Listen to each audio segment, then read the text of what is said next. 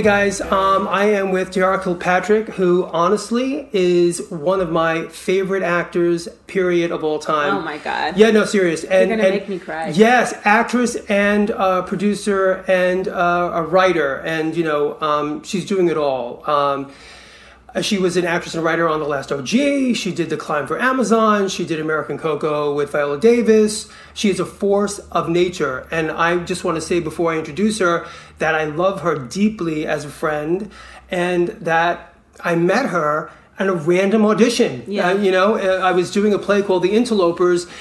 And uh, um, we did an open call, and she came in, and she came in with her hoodie up, and I'll never forget the moment. You know, there are big moments in your life, and I think a big moment for me, honestly, is meeting Diarra. When she did the audition and she finished, the director was sitting next to me. His name was Jim Fall, and I literally turned to him and I said, "We don't need to see anybody else. That's her." And then, if you remember this, I said to you, "Thank you so much because you just educated me about my character. I didn't realize my character had so much hope." And you were just like, "Uh huh." and that's where the love affair began. Yeah. You know, that's really funny. I feel like I've heard a lot of directors say to me, like, wow, I love like how optimistic that character is, or how hopeful, or how playful sh- the playfulness you found in that character, or something. And I do think that's something that they don't expect black women to have. Oh wow, interesting. You Yeah. know, and it's like we've been through so much, you know, the heaviness, that there's yeah. a heaviness and a strength, and all that is there and present. But I think sometimes the color that surprises people that I love to play in as well is like there's a playfulness and there's a hope, and especially that play had such a tragic ending. Yes. and it's much more tragic if you meet this person who's like full this of kind life. of beacon of light. Yeah, yeah. So that was and and I've said this to you before. It's almost like a spiritual thing sometimes with writers, where it's just like a writer will download a character and sometimes as an actor you just download that download you just like oh we i've seen the guy that you've seen you know what i mean Yes, i've seen yes. the woman that you've seen before and i'm just stepping into it it's a weird thing i felt that way on the interlopers i felt that way um, on in the red and brown water tarell, tarell mccraney's I saw you do that as well. yeah, and I just that's a nice like sort of at one minute like that coming together of a writer and an actor and just really like stepping into something that feels bigger than the both of you. Thank you for saying that. I will say for me that when I'm writing, and you know, sometimes we don't get to see each other for long periods of time, Mm-hmm. but when I'm writing, I often think of you, um, Mm. and and I hear your voice, and I think that what you just said is that there's a merge of things. Like I know that Tennessee Williams had that with like Geraldine Page, and I'm certainly not Tennessee Williams. Well, time, give it time. Yeah, time. Yeah. But I do think that when I write something and if I hand it to you, it's it's the most safe feeling for a writer uh, for me uh, because I just know you're going to do it justice, and I don't even know exactly what you're going to do, but I just know you will do it justice. So uh, yeah, it's. It. I feel like I hope in my heart and in my life that I get to work with you again on a different level. Yeah. Um, and that we either make a movie together, uh, which you know I want to do. Yeah, I Or would love to. I would love to. I have a, a, a movie that I wrote and a script that I wrote. I wrote a play called Change that Diarra uh, did a reading of at CAA with um, Felicity, Felicity Huffman, who I'm still a big fan of. Go Yeah, she was great. She killed it. Yeah. And, and the two of them together were amazing. Yeah. So she'll probably have a lot more to bring to that character now. yeah, yeah, yeah. For sure. But Diarra actually, again, sort of lifted, like if I were to die tomorrow, Oh, that night was um, probably one of the highlights of my life and it was just a reading and so Yeah. but I, I mean as artists i feel like you know we are dying to be seen and to be heard and uh, for me that night i felt completely seen Mm. completely heard and i felt like what i set out to do i accomplished and that was an incredible feeling of not of just contentment if that Yeah. means anything Yeah, I've had the that was a great moment for me too. It was my birthday.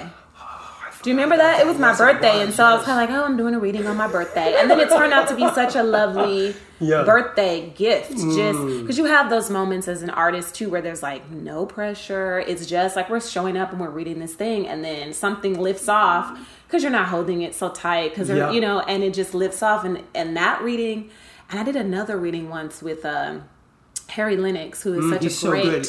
Actor. He did a play of mine, by the way, called The Big Dipper, a one act play many years ago with a woman named Ingrid Rockefeller. Wow, he's dope. He's He he's dope.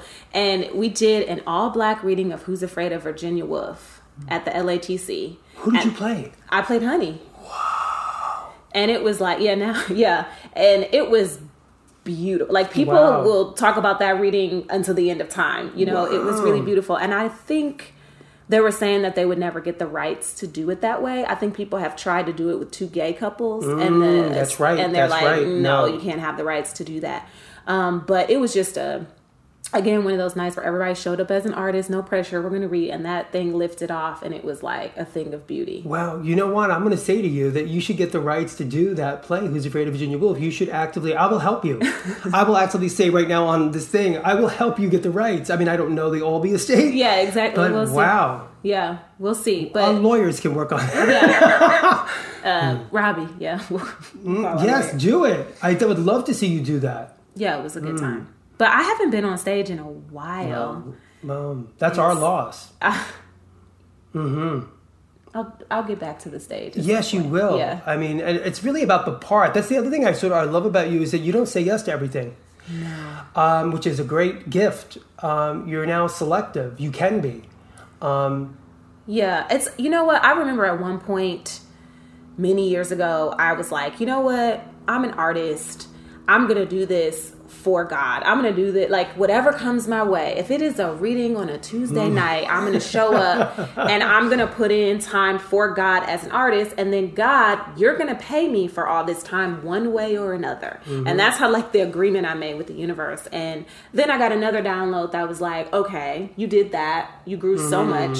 Now it's about really putting your energy into the things that are really making you sing that really sing inside of you. Um, so no i can't do everything. Um, especially as a, a writer because i'm a writer as well and you know the industry really needs black women. Because they just figured out yesterday like oh yeah we could have black women in our shows. And so then those black women are like where's the black women in the writers room? You're not gonna have me out here looking crazy. And so it's been a, there have been a lot of offers and people reaching out especially with the um the the writer you know the WGA dispute with the agencies, right, right, people right. reaching out directly, like, "Would you join this room and stuff?" And Mm-hmm. you know, I have had to take this year to kind of write stuff for me and not go into a room. agreed. Um, but yeah, it's time is our greatest resource, and I think the older you get, you realize that. And so I have to make sure I have the time to recharge and then show up to my stuff yeah. uh, fresh. Um, so luckily, I've been able to do that over the last few months. I love that you, because I met you as an actress, but I Yeah. love that you moved into writing. And um, from the earliest that you wrote something, I was like, she has a voice. Uh, you have a voice. Um, and I think actually it's an important voice that needs to be heard. And I told you that when you wrote The Climb, which in my opinion, Amazon should have ordered because so original, so freaking great. And um, a character that I had not seen before in a world that I had not seen before.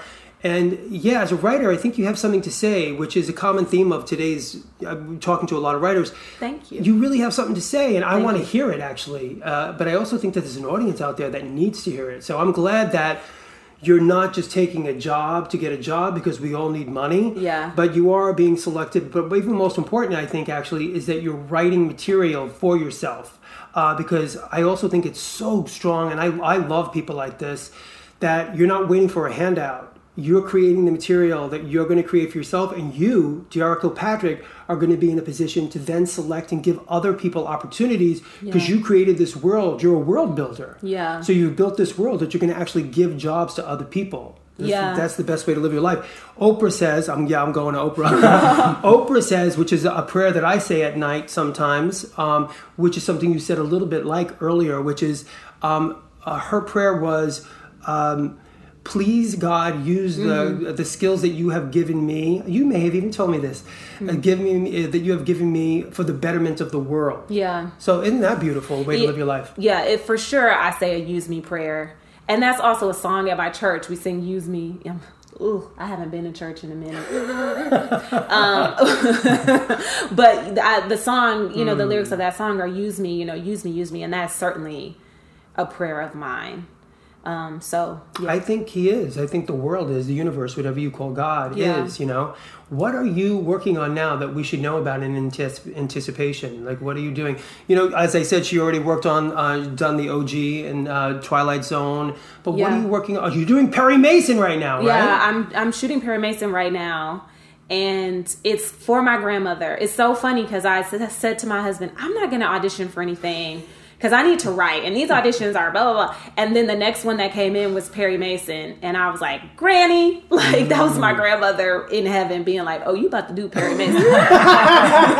Because that was her show. You know, it ain't Perry Mason, Columbo, Matlock, Murder She Wrote, That's any great. white person, you know, fighting for justice. Yeah. She was all about it.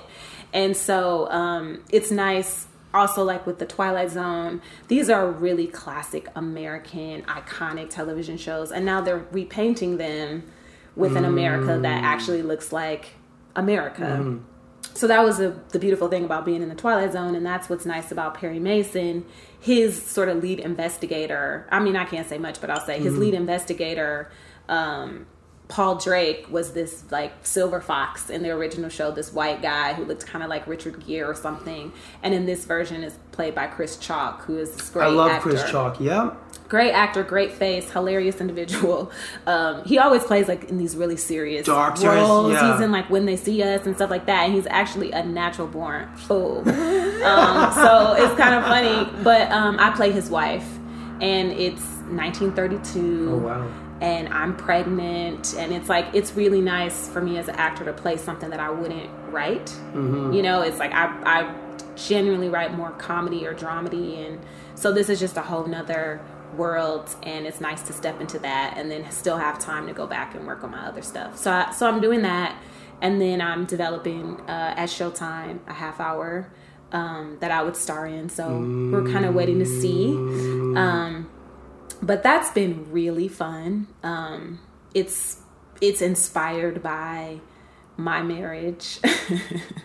um, so you know, I'm this like black girl from Detroit that like can't get any blacker. Like I'm super black, and everyone's always fascinated by the fact that I'm married and so happily to this white boy from Northern California Yeah. and like I come from, you know, my parents were in this like black nationalist church and very militant and um and I've been sort of thrown not not just into an interracial relationship, but Hollywood, which is a very sort of white space, you know. Even when there are people of color doing well and navigating it's still like a white space culturally. 100%. Um, and so the show is really about that. I pl- would play this woman who comes from Detroit because she falls in love with this white boy and she's like thrown into his friend group. And it's like the cable version of being trapped in an episode of Friends. And these motherfuckers are not your friends. I want to see that show. Me too. I want to see that show. Me too. Who would you want to play Miles? Do you have any fantasy? You know, that would be honestly, I think the hardest part. Like, I started looking at like some stand ups and stuff, and everybody was like, eh, no, no, no. Uh, so it's, it would be interesting. I Mm. don't know. I would have to be really open in the casting process because you know, Miles is very singular. Like, nobody's to come in and, And be Miles. him. Yeah, exactly. Because he's white. But he's not, like I say, he's not uncomfortably white. Right. Yeah, he's not vanilla. He ain't from Connecticut. Yeah. Exactly. It- you know, some people I'm like, they're so white, they look like they're gonna hurt themselves. you know, like he's not that way. I love that line. but he's also not like a wigger. Like no Yeah. one uses that word anymore, but he's Right. not doing that either. So Right. it's like it'd be an interesting casting session. yeah. Um There is one person that I think could maybe do it, but I won't say. Okay. Yeah. I'm curious. I'm really curious. Yes. Yeah. Miles is a really talented writer as well. So Yeah. I- I'm curious to see uh, who you wind up choosing to play your love interest. That'll be interesting. Yeah. And do you have any directing am- ambition at all? Is that something you want to do down the line? You know, I must because I have so many opinions and I some but I feel like I have so much respect for all these art forms and so many people are like it's easy. Like you can do it. And I'm like yeah it's easy I guess to just direct something badly. You know what I mean? To be like we're gonna get all these angles and we're gonna Yeah, shoot yeah, it and yeah. we're gonna move on. But when you see something that feels really well directed like I'll say like hustlers like when I saw that I was like oh this woman directed her ass off you know if it was just a synchronicity to it and like you just felt Yeah. the energy that went into it in every frame felt so specific and it all felt of a piece and Agreed. you know that's not easy No. to do and No, that's not. not. something i think you just go yeah i'm a director now you know so i think i will get there but i'm not rushing it because I think that's the hard that's a hard job to do well. Mm-hmm. Well, you're doing a lot. I mean, acting and writing and producing in itself, just being a world builder, is hard. And then directing, I agree with you and have a lot of respect for directors. Um, I was just talking to someone about if you haven't seen the movie Parasite, it's the Korean film. It's at the ArcLight right now.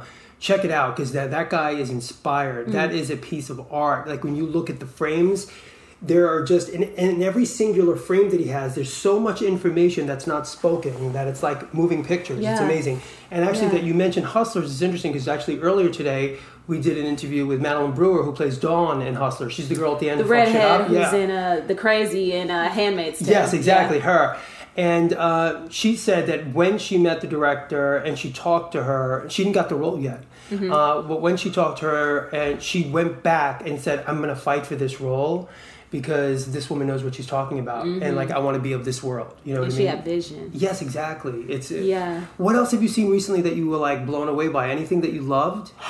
Um i haven't seen that many movies right now. Like that i feel like that's the last movie i went to see in the theater.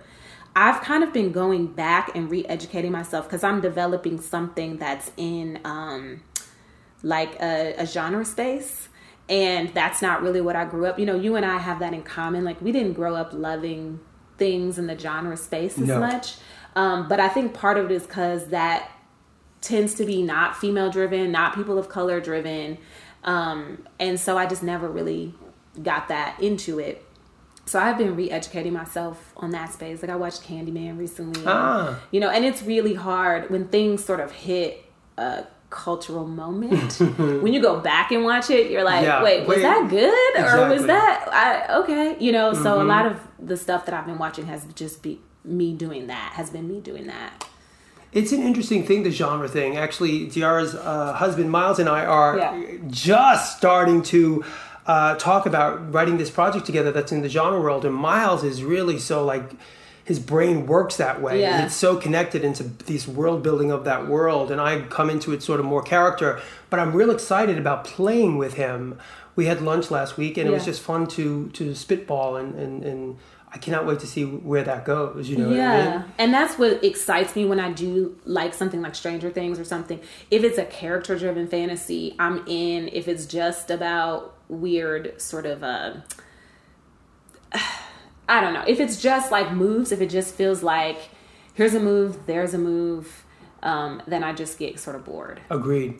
Is there any uh, like advice to a young actor out there, a young actor writer, um, that you would give to say like this is something that you should look to do? All of us obviously have our own journey into the business and through the business. Yeah. Any any headspace where you want to just say you know uh, keep an eye out on this or try this or something? Well, if you're just an actor, I would say start writing it's so informative. Um, and if you're an actor writer, um, you know, I would say write for you. I mean, I talk to so many actors that are like, I'm an actor and I'm writing this thing, and I'm like, oh, would you be in it? And they're like, oh no, it's for my friend Carol. And I'm like, why would you do that?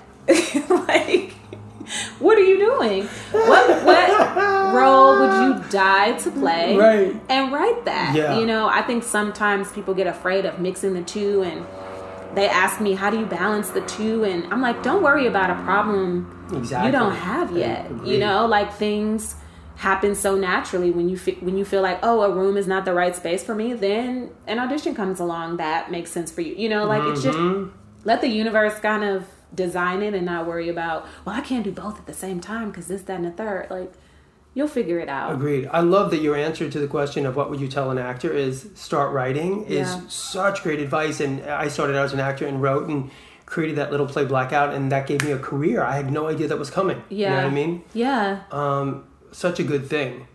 And how about in the idea of getting into the business? Any like you know where you you went to NYU, right? Mm-hmm. Coming out of that, like like I think a lot of people have said this to me. Is like I went to school, I studied the craft of uh, writing or acting or directing. Yeah. I came out and I was completely unprepared for the business. Like yeah.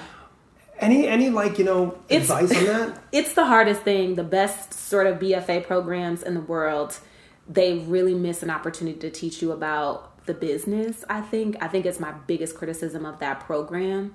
Um, like how could you graduate from nyu and not really know any nyu film directors? Like they keep you separate as an actor from the film school and stuff like that that just makes no sense.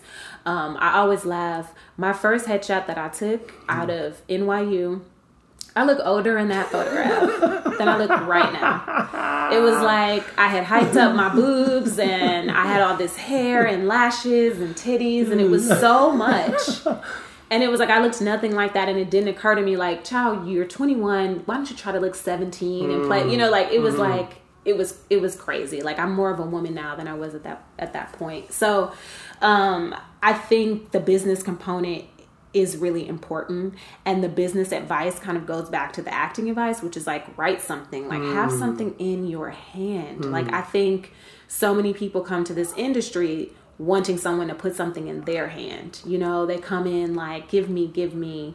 Um, and the industry doesn't care about that. If you have something in your hand, the industry will call you.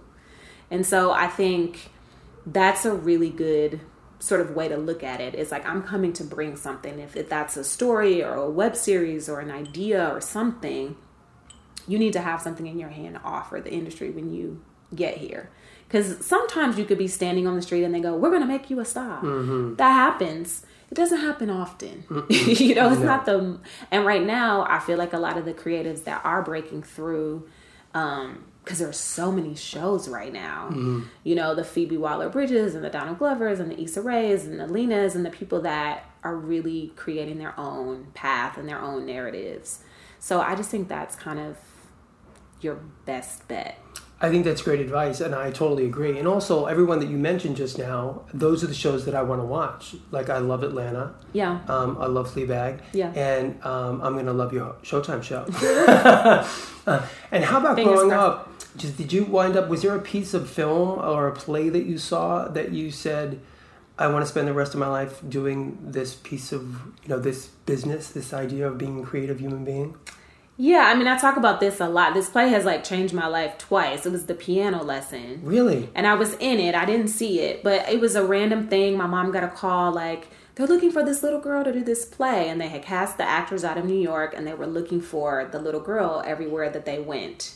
And so I went in. I think I auditioned with like a poem. Like I think I auditioned with like Harriet Tubman, the poem by who wrote that poem? Nikki Giovanni or Gwendolyn Brooks or something? I can't remember. And um, Right, and they cast me in this play, and I worked with these actors who were all um, from New York and lived in New York, Elaine Graham and Eric Payne, these people, and I was like, whoa, they are amazing. You know, like you, I, I'd seen plays in Detroit or been in plays at school, but it was like, oh, they have a craft. They're not playing. This woman is crying every mm. night, like on some Viola Davis type mm-hmm. stuff. and I was just mesmerized by them, and I thought they were the coolest people on the planet. And even though they were adults, they seemed young at heart. Like there was a youthfulness and an energy to them that, you know, working stiffs didn't really have in Yes. Detroit. And I was like, Elaine Graham, who played my mother, had said she had gone to NYU. And I was like, well, I guess that's where I'm going. And I guess this is what I'm doing. And that was Wow. it for me from the time I was 12. And if she had gone to Howard, I'd have gone to Howard. If she had gone to wherever she had gone, that's where I was going.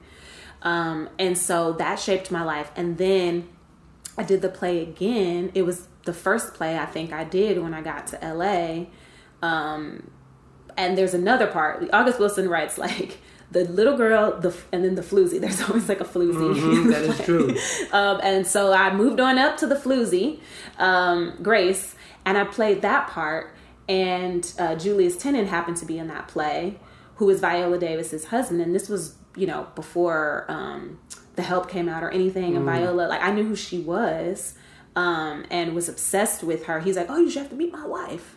You know, when she showed up, I'm like, that's your wife? That's not your wife. That's my wife. Like, I love her. Um, and they were so lovely.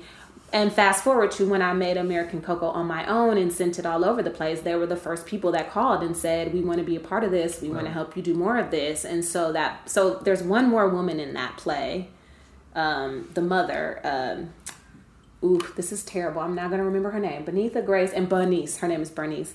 So I have to play that part. Wow, and then I'll be done. I will have gone through all of the women, and I'm sure that will change my life one more time. Ooh, that's a beautiful story. I never heard that before. I didn't know that. That's really great. Um, and is there like in five years from now, what's the fantasy? What what is what is what is what is a world? What does. Kilpatrick's world look like? Well, what's crazy is I have a board in my office of enough projects that would probably take me through five years. Wow. so I'm like, if all of if I can make all these projects, this is what the next five years would look like. Um, I really just want to create. I really want to create things for me to act in and for me to set like for me to get that my point of view out into the world. Mm. And I just like the idea of like, oh, Diarra, you want to make this thing? Great. like go make it. It's it's greenlit, you know? And so that's sort of the fantasy is to just be able to create whatever is on my board, mm-hmm. you know, whatever I'm dreaming of yeah. on my board and have that be a whole company and a whole group of minds working to make these things come to fruition. I so believe that's going to happen for you. And, you know, uh, I, I want to just say that I've told you this before though, but I love spending time with you because I feel that we're kindred spirits. A, oh, for, for sure. sure. Right? Yeah. For but, sure. But also I feel your soul and I feel your passion and your determination and your drive and it's and it's it's on fire. And it's even even this conversation I have with you, like it's exhilarating to me because I am with someone who I know is not going to take no for an answer, and that's my tribe. So I just want to say thank you for showing up for me today. I love you. I love you. And we are going to see the Diarra Kilpatrick show on Showtime, baby. let's speak you. it into existence. Yes, let's make it happen. Thank you. Oh my God, you're so good at this.